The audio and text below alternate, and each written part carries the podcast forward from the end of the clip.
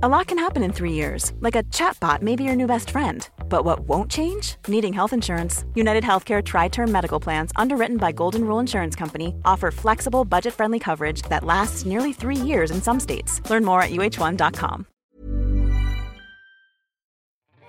Today's episode of She's All Fat is brought to you by Tomboy X. We love Tomboy X, you love Tomboy X, and fall is just around the corner, so why not get yourself some new fall underwear?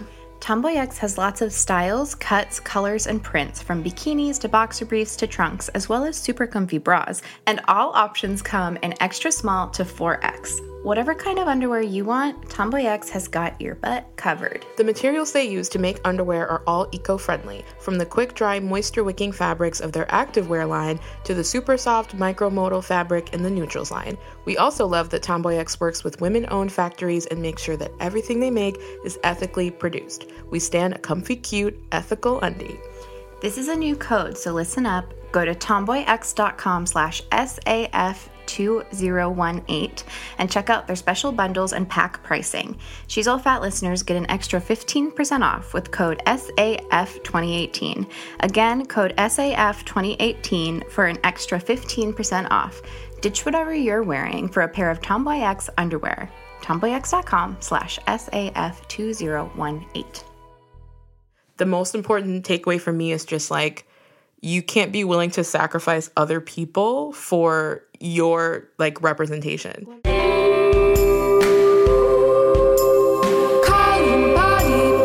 Sisters.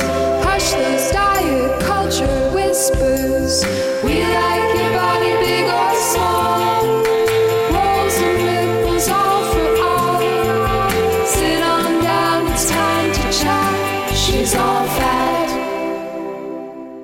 I'm Sophie, I'm April, and this is She's All Fat. the podcast for body positivity, radical self love, and chill vibes only. This week, we'll discuss vintage tees, tattoos, and the Netflix movie Sierra Burgess is a Loser. April, what are you obsessed with? Okay. This. Let me finish the I thought you were done. what are you obsessed with this week? Hurry up so I can tell you. Hurry up. okay. Dare you. I'm so obsessed. I can't even wait Tell for the me. sentence to end. Okay. The first thing I'm obsessed with is the Bobby Brown story on BET. okay. So this is a point of contention in the group chat earlier Yes. this week. For the record, and I will speak for all black people. Okay. We all watched this Oh my God. last weekend. Wow. So what it is is so last summer Can I explain without like very anonymously Yeah, what sure. that was? Mhm. So in our in our group chat, that's me, April, hashtag sorry Lindsay, and um, hashtag Nina Nina wants a dog because she really wants a French bulldog. Um, so one of us like overheard some like dumb Hollywood exec saying like all the black women in America watched the Bobby Brown story this weekend, and me and Lindsay were like, "Wow, that's so racist." And then April was like, "Unfortunately, we did all watch," and we were like, "Oh, well, it's still racist of them to assume." but it's true. it's just true. Okay, so for backstory, uh, last summer BET did like a three part dramatization of the New Edition story. Do you know? Tell me how much you know about this. Do you know who New Edition is? Um, I, they're a band. They Okay. were a boy boy band, Boy right? band, yeah, and like the like 80s. Yeah. And then um, Bobby Brown was one of them. He was a star. He was a Beyonce of Okay. New Edition. So they did a movie about them last summer that was just like nuts. Like it was just like so much drama and, and all, every young black actor was in it, but it was like amazing to watch because New Edition is like my mom's era. Like that was her NSYNC. But like I knew a lot about them because they were always playing. So it was cool to see. So then this this weekend it was like it's like a companion piece. So Bobby Brown obviously is a character in the New Edition movie, but now he gets his own movie that's like within the same timeline. They're like expanding the universe. Okay. So it's like they fit into the same I timeline. mean, not only you know, I know nothing about music. Okay. and I also don't know anything about music that's not coming out right now. I'm just like not educated about anything. But the only thing, the like most familiar thing to me of Bobby Brown is just Maya Rudolph as Whitney saying Bobby Brown. wow. I got no love for Bobby B. Is he here? Bobby B? Billy Ray? Bobby B? Billy B? Bobby Ray? Billy B? Boopity boop? Bunny right? So good. But also, I have a general, I have a general like sense that he's bad. exactly. Which a lot of people do. Wasn't which is he why. bad? To, wasn't he abusive to Whitney? Well, here's the thing. something? Here's the thing. Like the this movie is interesting because he does have that reputation of being like a lot of people assume he's the one that introduced Whitney to drugs, and he's the one who kind of like took her downhill, and he's had a bad reputation for years. He produced this movie and was like involved and like on set for every day, so people kind of assumed that he was going to have like a slant to it. But it was interesting because in the movie, it's not like he doesn't own up to those things. First of all, he did not introduce Whitney to drugs. She introduced him to drugs. Like her whole family has backed that up. But um, he definitely owns up to like their relationship is very codependent and very like uh unheal- unhealthy and they had a not a great environment for their child. And he like fesses up to all that stuff. Like he doesn't hide any of that in the movie but he also shows like how he was able to make a conscious decision to be different. And so the movie is cool because it's like i never see men in their art like own up to their shit and he definitely does um but also it's like you know is there a narrative to it like no it's just kind of like a series of vignettes of like bobby brown's life oh my god. and a lot of like dance sequences, like many, like too many, I would say. but like it was really interesting. It's like four hours. dance sequence. It's a lot of them. Like every hit he ever had, they were like, "We're gonna show the whole." The full performance of it. like, okay. But I really enjoyed it. I thought it was like so funny and it was so cool to learn more about like behind the scenes stuff. And there are also some things in there that like may or may not be just like blatant lies, but like we're entertaining. like we're fun. Um, okay, so I'm obsessed with that. My other little obsession is the girl that everyone's talking about on the internet, Life with MaK. You've heard about Life with MaK, right? No. Or if you haven't heard about her, you've seen her. She became a meme. She's like 12 years old, like a preteen. She has red hair and she does like ASMR videos. So she Oh, the- got the eating one. The eating one. Like she got famous for the honeycomb one where she's like eating a honeycomb really weirdly Yes. and loudly. She's so funny and really sweet. And she did a video recently that was like, it's ASMR, but as a rude flight attendant. Ah. So she's like, Where's your seat, loser? and it's like so funny. Linking in the show notes. I just like appreciate life Does with MaK she do this by herself? her mom helps her. She did a long Q and A video and talked about it. And like her mom bought her the equipment, and her one honeycomb video went viral, but she had already been doing it for like a year. And it's just like she just likes to have fun. She likes to give back. I've seen a lot of fun gifts of her. She's very expressive. She is. She's and she's very twelve. Like she talks about like being excited for her first kiss. Very cute. I love that. Love life with Max. So those are my obsessions. So what are you obsessed with? This week, I decided to deal with the fact that Victor is gone um, for two months by uh, emotionally spending. So I bought some new skincare and I will post about it on my Instagram. How do I get people to sponsor me? I definitely have enough followers to be a micro influencer now. All I want is free skincare. How do I get it? Is someone who's a publicity person who listens to this, please at me and tell me what I need to do to get free shit. I'll post about it. I don't give a shit. Anyways, I got um I decided that in addition to my bisexual vibe of like boxy striped shirts with um high-waisted denim shorts, I'm going to add vintage tees to denim shorts for my for my vibe.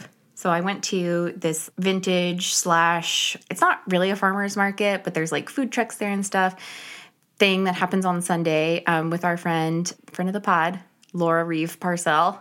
And um, I got a bunch of vintage tees there at this place called Melrose Trading Post.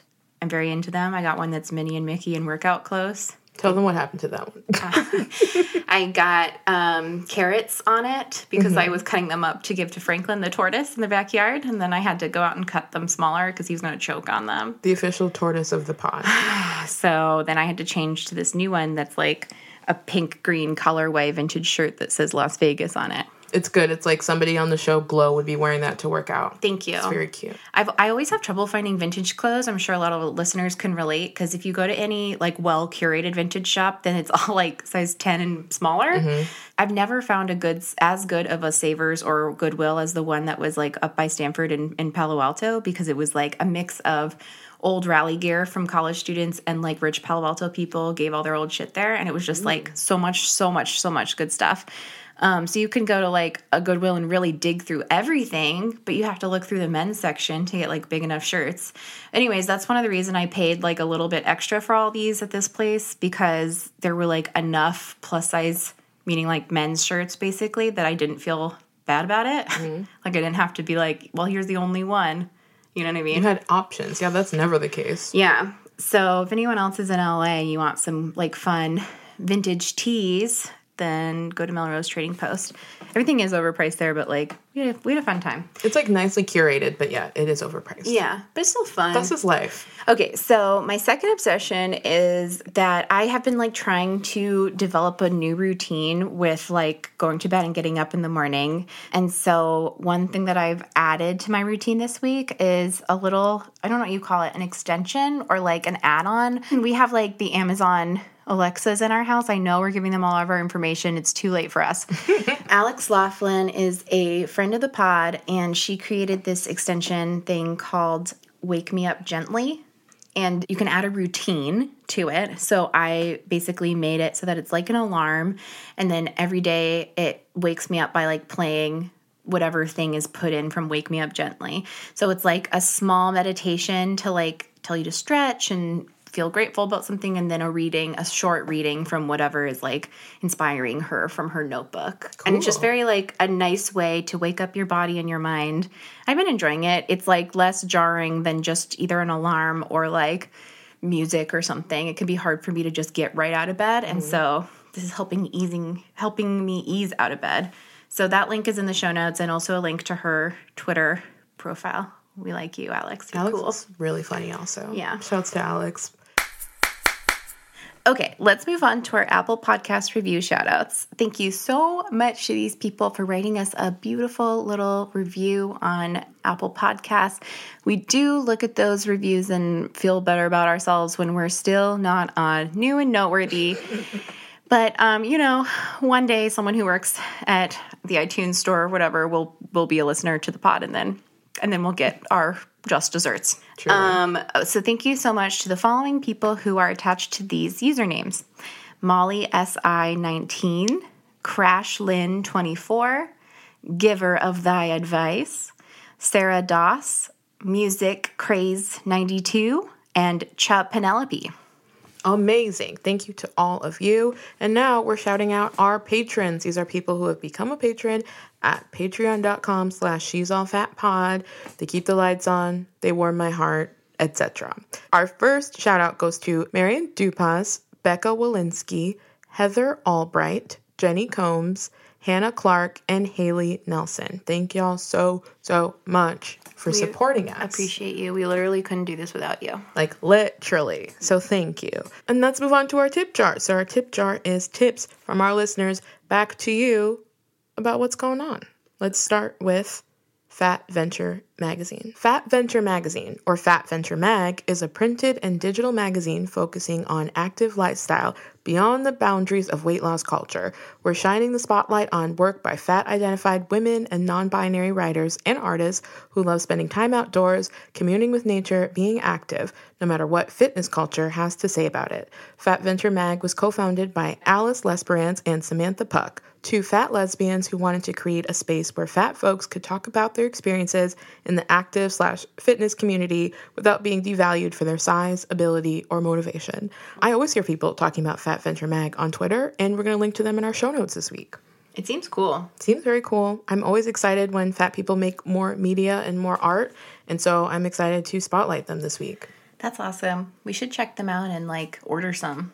Sure. Let's do it. I know they have two issues out so far, so check those out. That's amazing. Honestly, media is such a rough landscape right now. Yep. Half my Twitter feed is always like, um, this place just folded, so I'm looking for a job. Just like, Literally. Jesus Christ. And even if you do have something consistent, it's hard to like make anything. Like Yeah. outputting content, as we know over here at SAF, is really hard. It's hard. So shout out to these two. We feel you and we support you. That's amazing. In season three of She's All Fat, we are talking a lot about intersections of fatness and other experiences that we don't personally have. One upcoming episode is going to be about the intersection of being fat and non binary, and we would love to have your voice memos or emails, but really voice memos if you identify with that intersection. So please um, use the instructions that we put in every app. There's also instructions on our Instagram page. Record a, vi- a voice memo on your phone and send it to us at FYI at she'sallfatpod.com if you are fat and non binary and want to tell us about your experience. Um, we also always want to give a shout out to some tips in our Facebook group.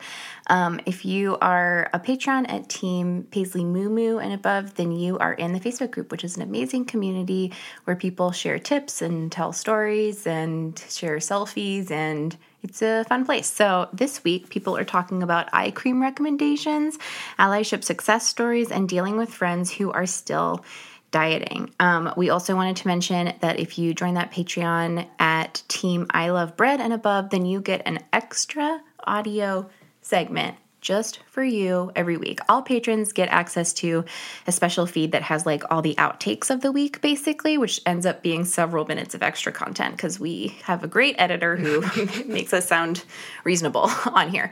Um, but for Team I Love Bread, we're doing a whole extra segment. So check that out. Okay, We should really get to the meat of it, don't you think? let's do it.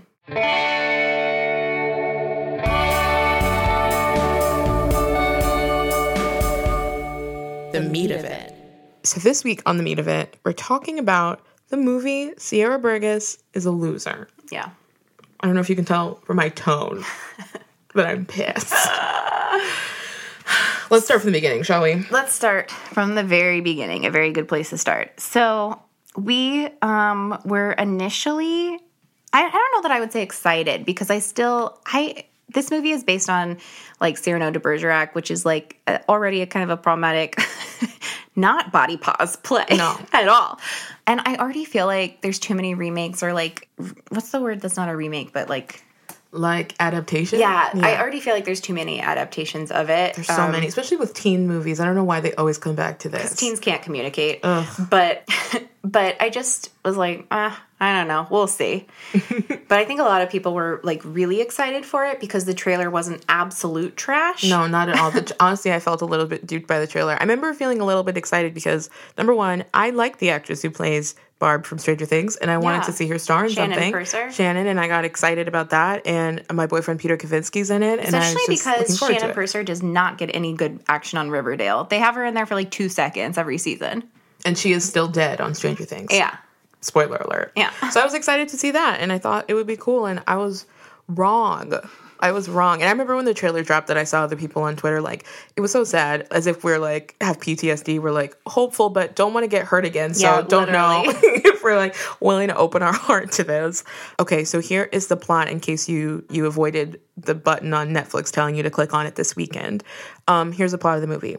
A case of mistaken identity leads to an unexpected romance when a teen joins forces with a popular student to win the heart of her high school crush. Um, and here's a clip from the trailer. So you want to go to Stanford? Yes, I almost got a perfect score on my SATs. You're a good student. But Sierra, what's your step? Excuse me? Sierra Burgess is. Funny. Kid Wonder? You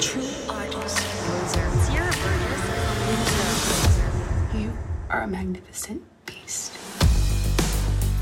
Do you ever feel sometimes like you're the one teenager who doesn't obsess over looks? Upside you. I wonder what life is like for rejects. Move it, Frodo. Veronica. Frodo is from Lord of the Rings. You're thinking of Quasimodo, the Hunchback of Notre Dame. I meant looking at you makes me want to gouge my eyes out. I met a guy. We texted. He definitely thinks that I'm someone else. It's called catfishing, and I'm pretty sure it's illegal. You need to tell him the truth. They're my words. He's falling for me. I know you've been failing all your classes. So? So I think we can help each other. But I do need a favor. Are you sure this is gonna work? No? Oh my god. I'm gonna answer. Hey. Hey. So, how was your day? Uh, you know what? Uh, The audio's not synced to the video like at all. Maybe we should try again another time? Yeah, sure. Can't believe it actually worked. Hey people. Sophie is about to summarize the entire movie um, for those of you who haven't seen it and want to understand it a bit better. So if you already saw it or you don't care to hear the summary, just skip to the 23 minute mark. Thanks. Okay, so the main plot of the movie, I would say, spoilers ahead, um, just for ease of discussion. Sarah Burgess is a size 10 teen. She's like maybe a 12. Maybe she's a 12. I don't know. Um, size 12 teen, like, who has clearly rich parents. She's an only child. She's white. She's able bodied. She goes to high school. She has a best friend who is black, not sure what his sexuality is. There's like weird intimations that he's gay, but then he shows up at the end at homecoming with a girl. So like, who knows? We don't spend enough time with him because he doesn't have a function except to like look sassily at Sierra. and be like, I don't know about that girl. Yeah, like, what's his name anyway? Um, and then there's a cute guy who is played by Noah Centineo, who goes up to the most popular girl in school, Veronica, who has previously been shown being mean to Sierra, gives her number, gives Sierra's number to this cute guy, Noah Centineo, whose character's name is Jamie, no last name. Um, when he asks for her number. Um, because, as she says, losers hang with losers, and Jamie's friends are like not cool. So, because of that, Jamie texts Sierra thinking he's texting Veronica.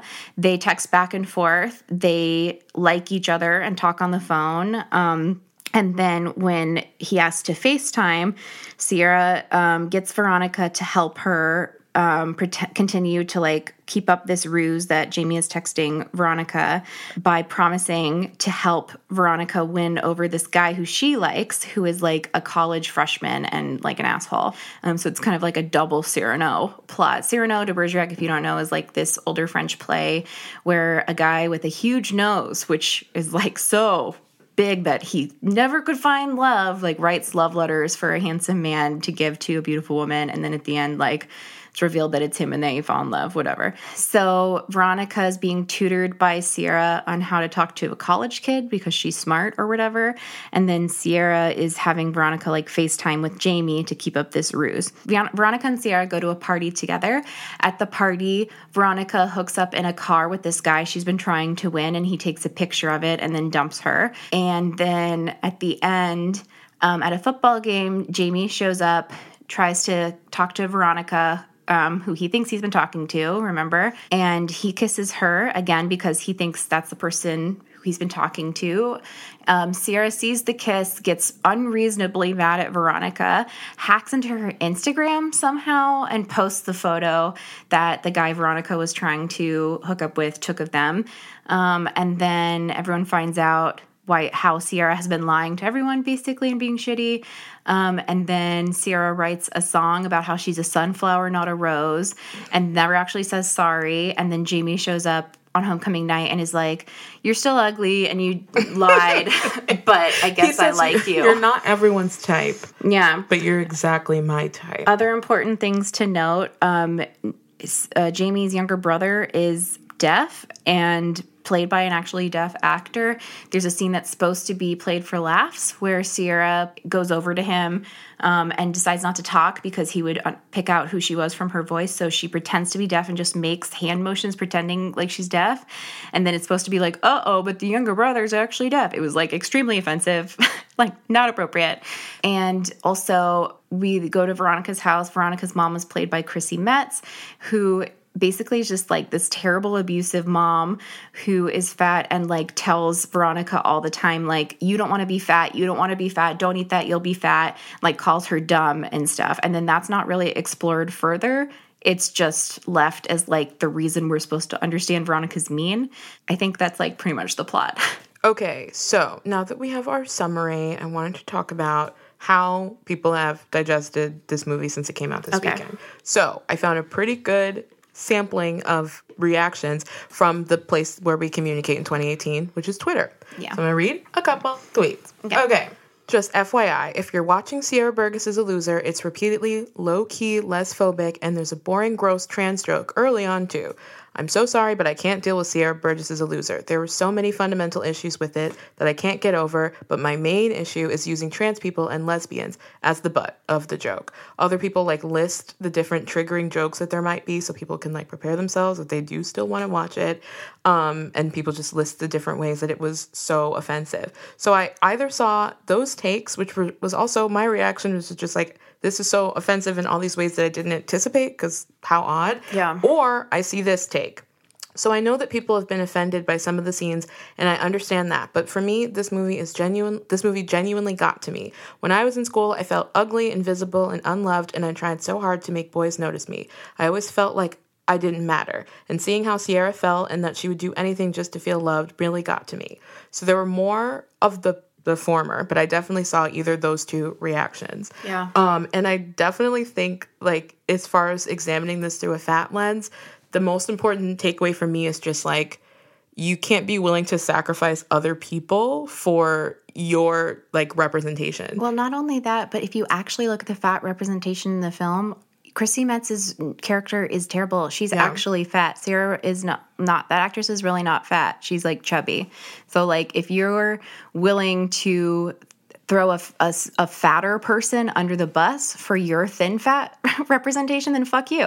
And because if you're listening to this episode, our previous episode is the super fat episode. It is so, so important, especially in body positive communities, to not ignore the more, more marginalized for Yeah. things that make you feel seen. Like, uh, it, you know, if you feel understood by that, I definitely understand seeing yourself in a character like this, but it's not worth it for the number of communities that feel so attacked by this film. I mean, that's why we constantly say your your feminism has to be intersectional or it doesn't mean anything. If you're willing to throw other people under the bus, then what the fuck are you doing arguing for yourself? Because if all you care about is that there are more chubby girls on screen and that's the end, then you're not doing it right. And by the way, that means that you are ignoring all the other things like she's white and able-bodied and they're and straight. And so all those other parts that people make jokes about are also intersections that other fat people have. So it means that you're willing to like throw other kinds of fat people under the bus, you know? So I actually think for that reason that this movie is a really helpful text in examining your intersectionality because if you were able to like block out all of those other things that were so blatant to other people to see what you wanted to see from it, then you need to expand your Yeah. politics It's honestly a little bit. It's just like I'm not a purity politics kind of person at all, but I just think that it's like so dangerous for people to forgive hurt that's not being inflicted on them. Like I feel like I have the right if somebody says something that's kind of shitty towards fat people, I have the right to decide if I want to still watch that movie or not because I'm fat. Mm-hmm. I don't have the right to say, well, yeah, this movie is super mean to trans people, but like I feel really good about this other part, so I don't care about that. That's not my place to say that. It's my place to be an ally and say 0% of this is okay with me. Like I honestly truly believe it's a very radical statement, but I stand by it that like no one's free unless everyone's free. Yeah. And you don't get to come first. That's like the opposite of caring about people's marginalization. It, and it won't trickle down, by the way. No, I've seen a lot of people saying, like, well, it had problems, but like I felt really seen by this part of it. And what you're saying by that is like, I don't care that it hurts other people. I want to feel good about this for me. That's what you're saying. So, like, if you're comfortable saying that, go ahead and say it. Like, but I think we can ask for better for ourselves and for other people. I also just think, like, if you felt really represented by this movie, then, like, think through the media a little bit better because her character does not hold through as a character through the whole movie. She's only self confident through the first 10 minutes. The first act does not set her up as needing a man at all. And then by the end of the movie, she's like screaming at her mom about how, like, the world is so unfair to her.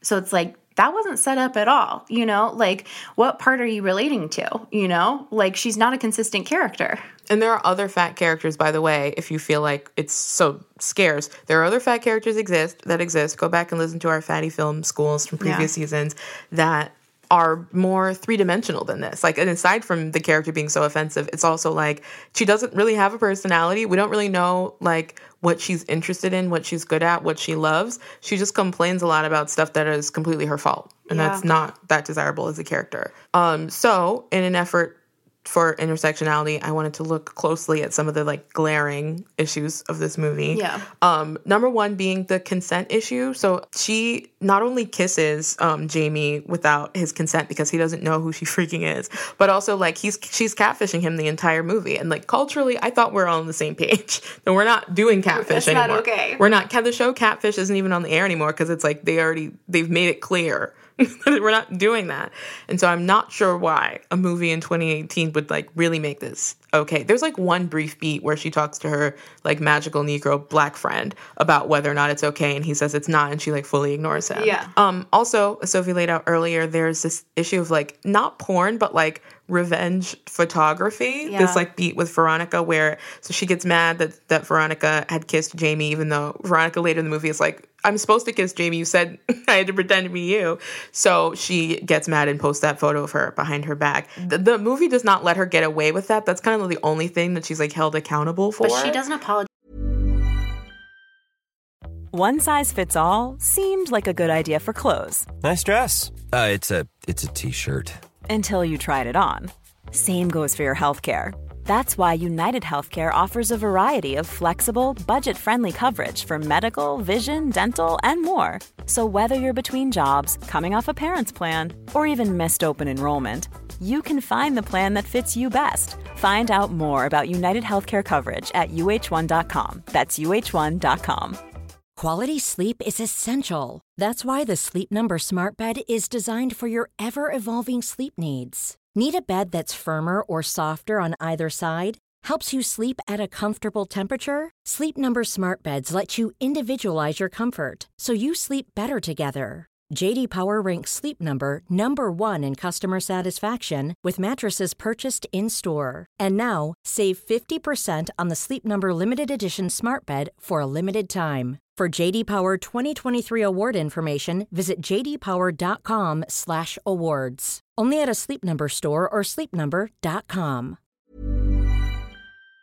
Apologize to Veronica. at all. Like this character really is not interested in like taking accountability for her actions. So once again, like not a good role model. like not someone to see yourself in. Veronica also doesn't apologize to her for being mean to her. Just all of a sudden, they're like best friends. Veronica lets Sierra come over and see that her mom is like Mean. fatphobic and mean and only cares about her little sisters or whatever and it's kind of like they have an understanding and there could have been like several scenes Yeah. in the middle there so it's like the writing wasn't tight aside from everything else um couple other things like sophie talked about earlier the unchecked privilege in this movie like so we're gonna insert a clip here Sierra, honey, what's wrong? You know, it's it's easy for you to spout your self-esteem BS. But look at me.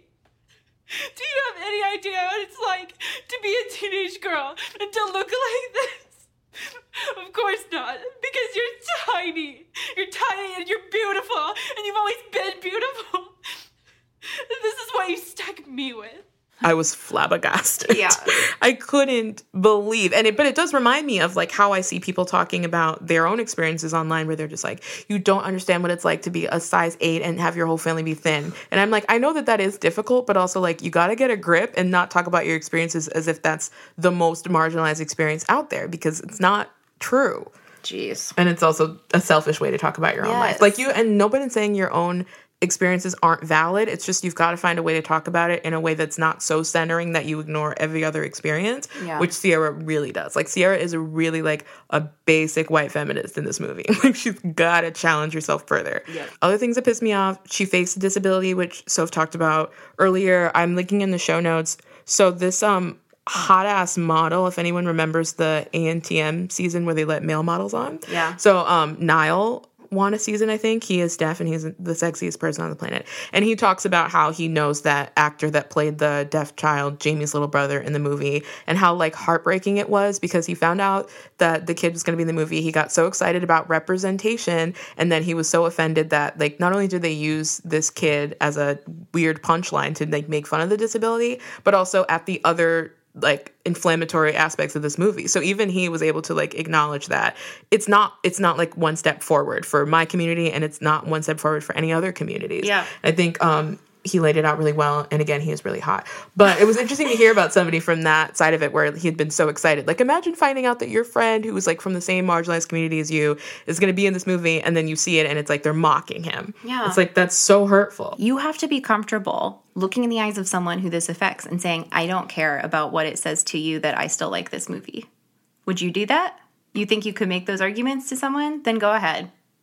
like, honestly. but like that's would not think. advise because it's ignorant to be honest Yeah. like don't do that um the final thing in the movie that b- raised my eyebrows the whole time we are watching it at my house and like screaming at my television was just like the blatant transphobia in the movie Yes. and it happens i thought it would happen like one one off it's like at least It's six different times where like people say she has man hands people call her dude people assume she's a lesbian she just has a joke at the end where she's like why does everyone think i'm a lesbian and she says that like it's the worst thing on the planet Yeah. and by the way, like keeping it funky, when I was 16, I had a phase where everybody assumed I was lesbian, and I also had the same reaction. So, like, do I see myself in an aspect of the character? Yes. Is that a good thing? No. But also, like the what that is is a frustration with the way the heteronormative world will desexualize fat bodies and say like you you know you can't be attractive to me in this way or like you you know whatever. And it's Mhm. also a homophobic way of saying that like all lesbians are butch or Yeah. mannish or something.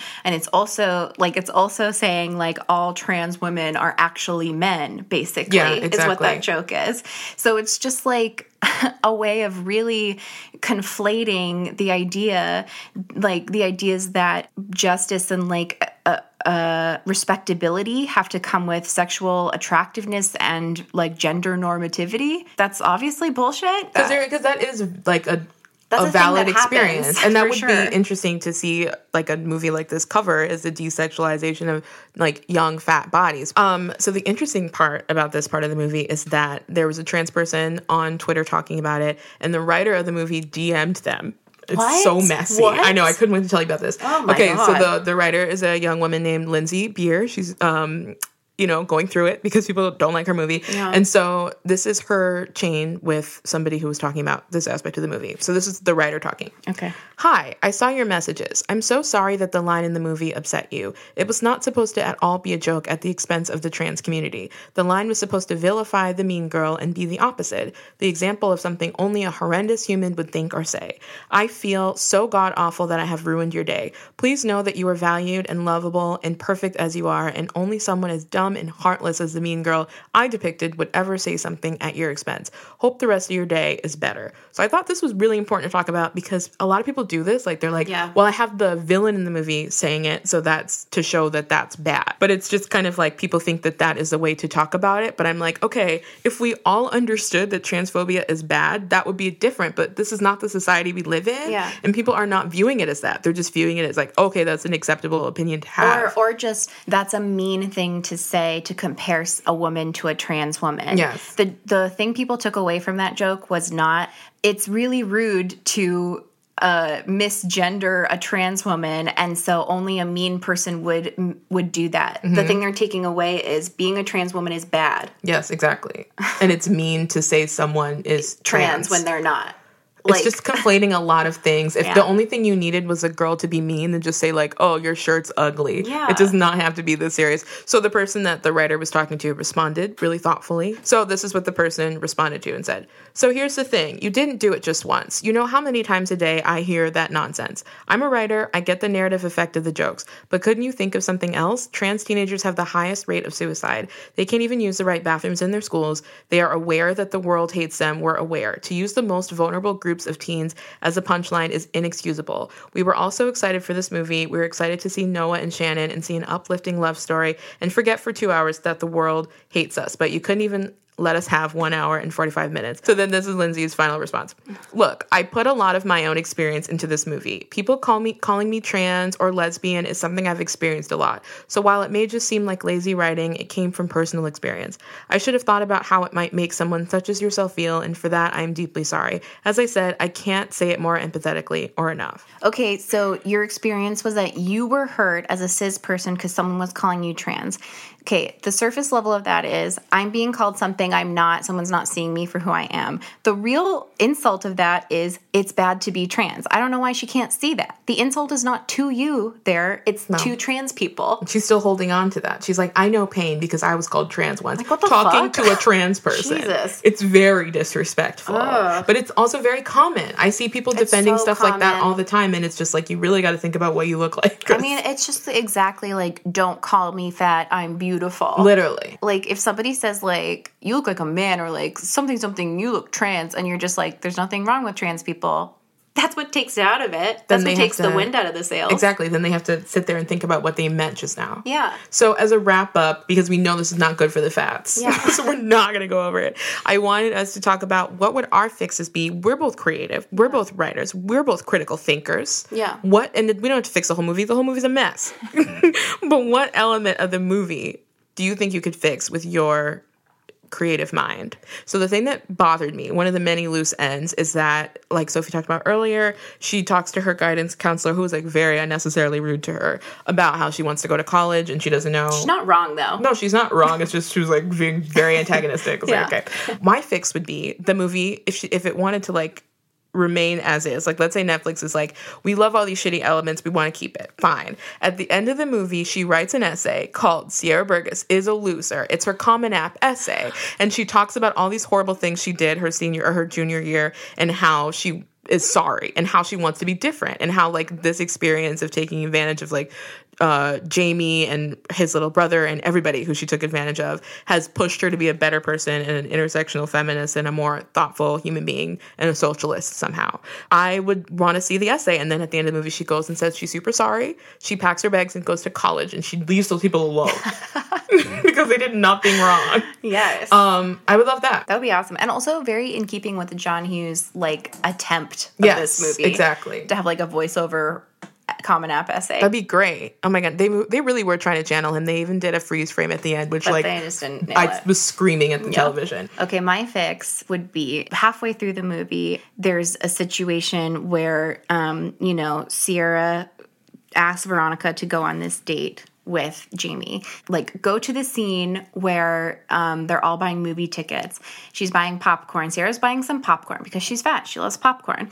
Um, and Jamie hears her voice and discovers there, he says, like, wait, who am I? Which of you is who? Like, what's going on?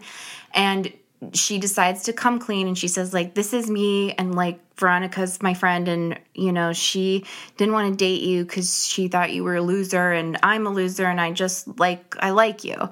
And Jamie is like, really taken aback by it and then he's like well sorry like i don't like you i don't think you're cute i think veronica's cute and she's like oh and she's like really sad and then he's like yeah like you're fat and then veronica punches him and then they go see the movie together and then they end up dating Because by the way, they have chemistry. there's so much there's a They whole actually scene do. where they're lying on a bed and sh veronica like touches her knee excuse me Sophie's like, did you see this? excuse me They actually had like fiery chemistry. Yeah. They like embrace at the end. Remember when Veronica just holds her in her arms? Hello? Veronica's like mean to her friends for her. Veronica's personality changes halfway through the movie. She's like all of a sudden doesn't give a shit about her friends because she likes hanging out with Sierra. And then through their love, Sierra is able to like take a second look in the mirror and realize that she has some growing up to do. And also like when they go to that they go to like another party or whatever and that predator, the college predator Yes. is there trying to hit on Veronica and they like do something to embarrass him. That'd too. be great. Something something like non-violent and not illegal in the state Yes. of California. yeah. But you They know, embarrass him and then he him. feels humiliated. please tweet at Netflix your alternate endings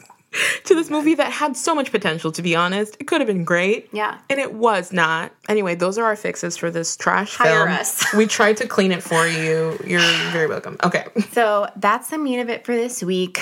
We've solved Sierra Burgess is a local.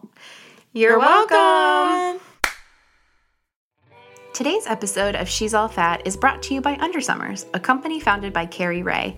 Their soft and comfy shortlet slip shorts will quickly become your go to thigh protecting panty for underskirts and dresses year round. Here in LA, summer never ends, so we'll be wearing our undersummers under our cute summer dresses for a while longer.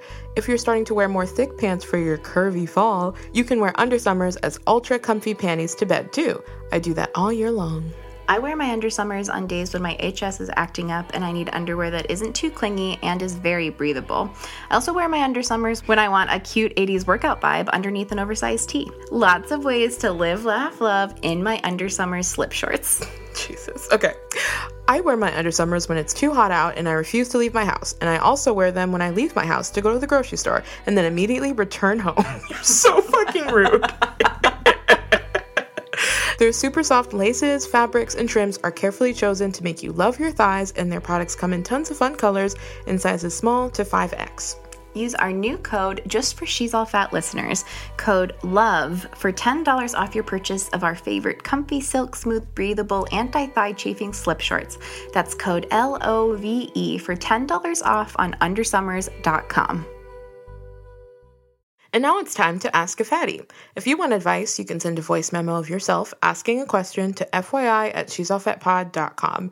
You can record it on your computer or the voice memo app on your iPhone. Just keep it short, about one minute max. Or if you're shy, you can send us a plain old email at FYI at she'sallfatpod.com and we might answer your question right here on the show. This week on Ask a Fatty, we have a very special letter from who else? Hannah. Hi, Sophie and April. This is Hannah. Uh, so, my question is How do you guys feel about tattoos and how do you think they relate to body positivity? Um, I ask this because my sister, who's always struggled with body positivity, um, has recently gotten a tattoo on her arm, which has historically been one of her least favorite body parts, and it's really helped her um, celebrate her body and um, see something that she formerly disliked about herself um, as something beautiful and and something that reminds her that she is, um, you know, powerful and strong and worthy.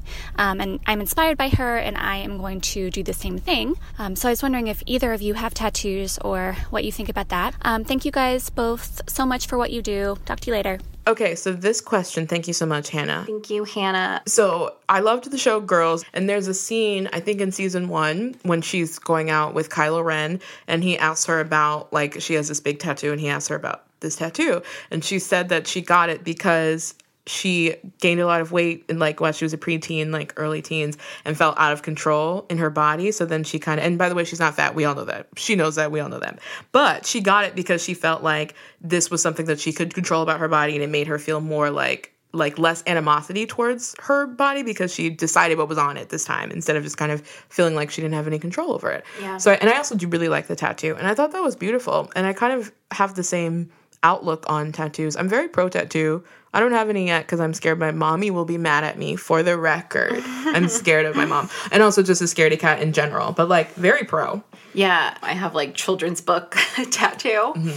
Um, but I I've like wanted to get this one for a long time, and then I I was planning to like research like female or non-binary tattoo artists and like go to one who I thought was really cool. But this one time um, my friend Sam was visiting, and he and Lindsay and I went bowling at this place on Hollywood where you can bowl and like drink at the same time. And we got drunk, and then I got the tattoo. Woo! And Lindsay got a tattoo then too. But um, it's the it's an illustration from the original edition of Wrinkle in Time, which was like my favorite childhood book, where these like extraterrestrial supernatural creatures are explaining this idea in the books of tessering which is like the idea of traveling through space time. And like the way they explain it is they have like two hands holding a piece of string and there's an ant on it trying to get from one side to the other.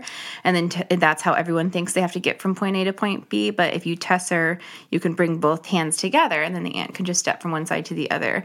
And the reason I decided to get that is not just because I love the book, but because it's basically supposed to remind me when I get like, really anxious about things and very like self-punishing and perfectionistic that there's like more than one way to make things happen and there's probably a way for something to happen that I'm not seeing or like I won't even be able to see until it happens or like I'm just like not I'm not actually stuck on what I see as the only path from point A to point B and like I have more choices. So that's why I chose to get that.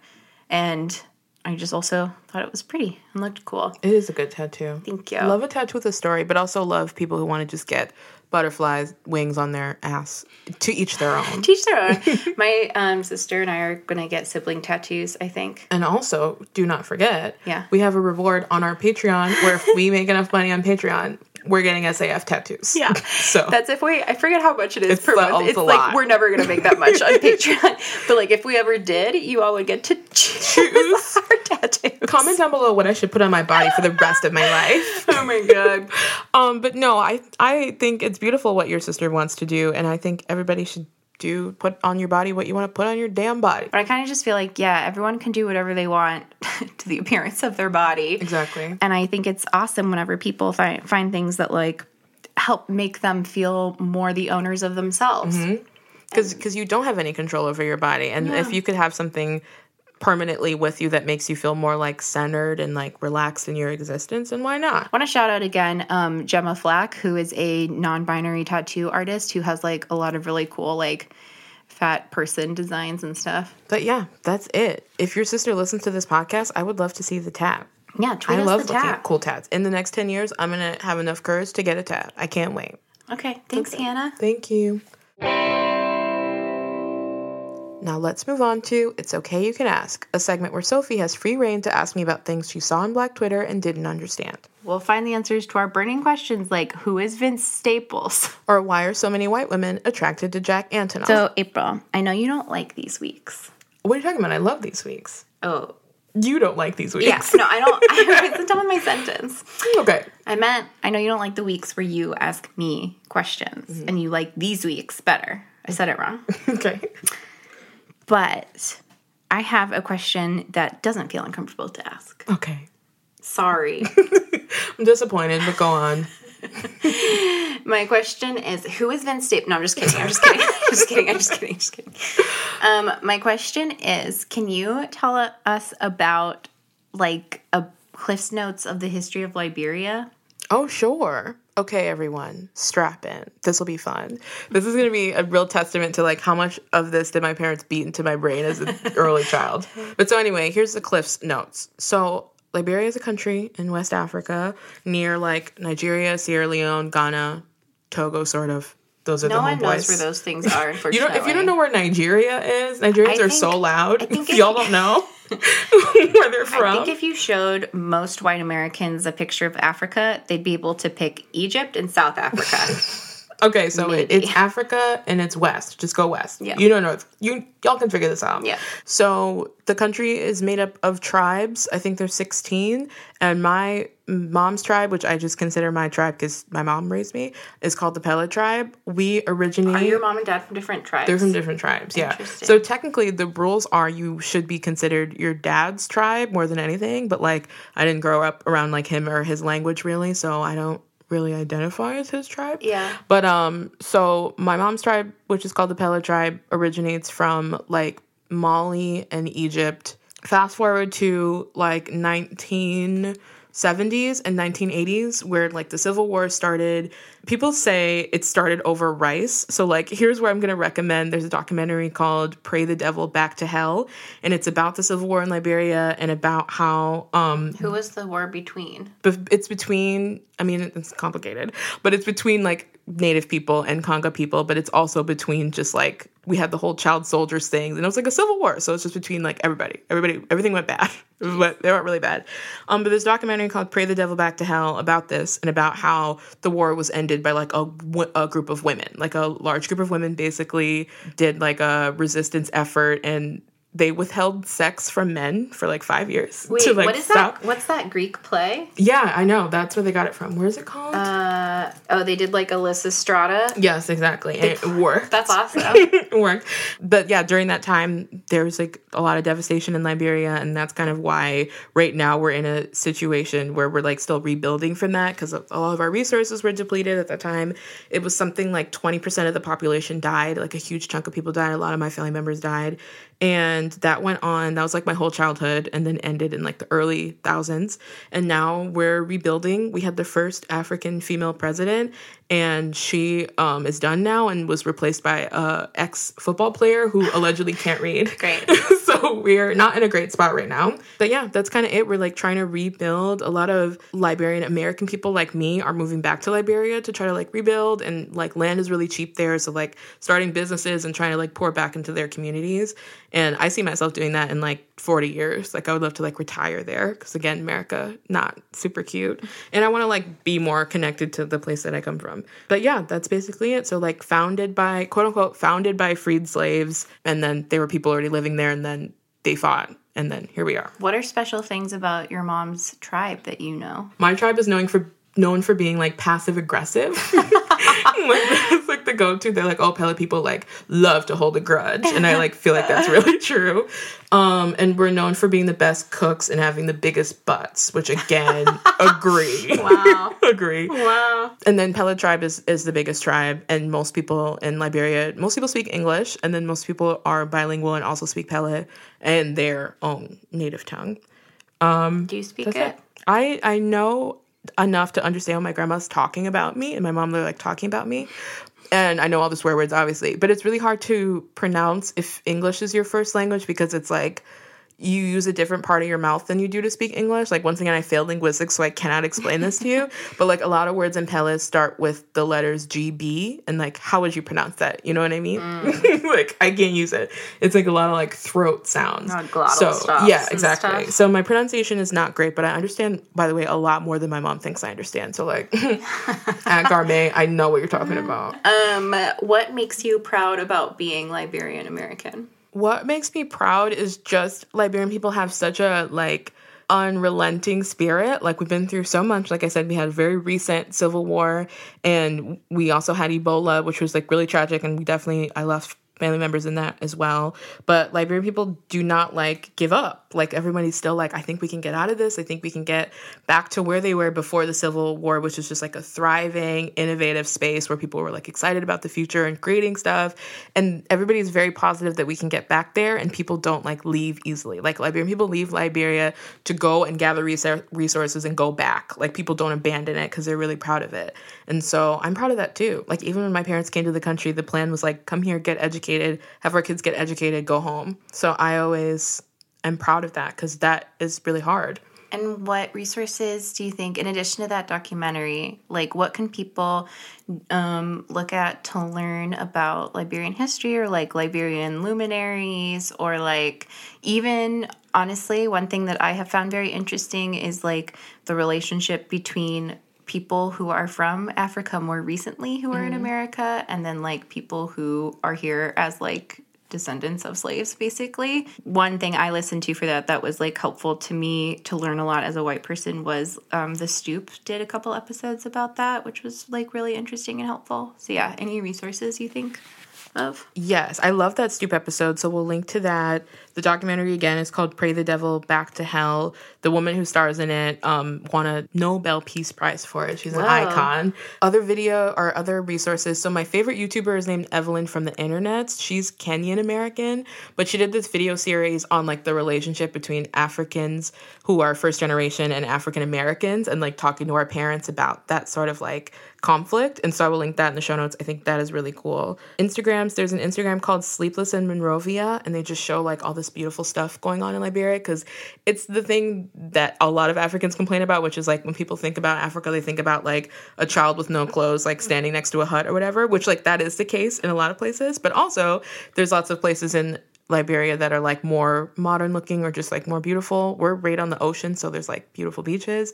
And this Instagram page just like challenges people's perceptions of Africa and shows a lot of cool, beautiful images. So I love that.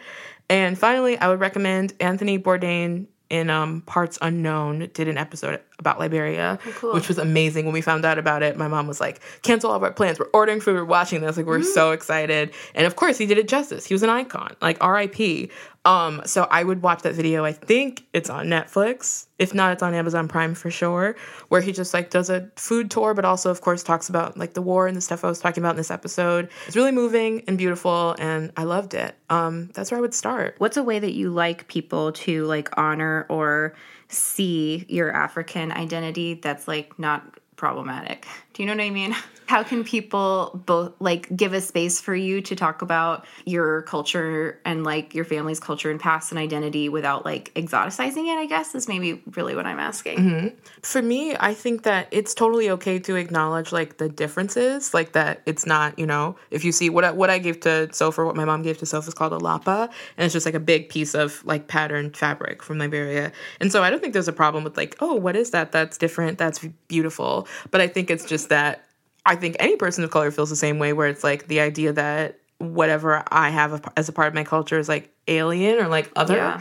is just um bizarre to me because I'm like, yeah, it's other like to you, but like in Liberia where there's 11 million people, everybody has a lappa. You know what I mean? So I think it's just like trying to consciously not treat things that are unfamiliar to you as like weird or like alienating. They, alien, they're just different and something you haven't been exposed to and something that's really important to a group of people. well thank you for telling me Thank you for asking.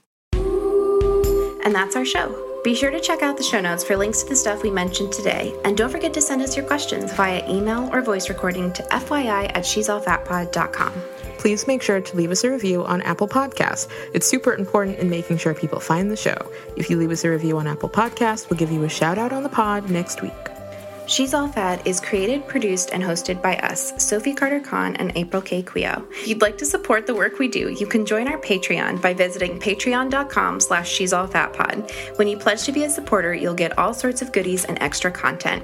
Our music was composed and produced by Carolyn Pennypacker Riggs. Our website was designed by Jesse Fish, and our logo is by Britt Scott. This episode was mixed and edited by the iconic Maria Wurttele. Special thanks to our fairy intern mother, Lynn Barbara. Our Facebook, Instagram, and Twitter handles are at She's All Fat Pod. You can find the show on Apple Podcasts, Spotify, Stitcher, Google Play, and wherever else you get your pods. Bye. She's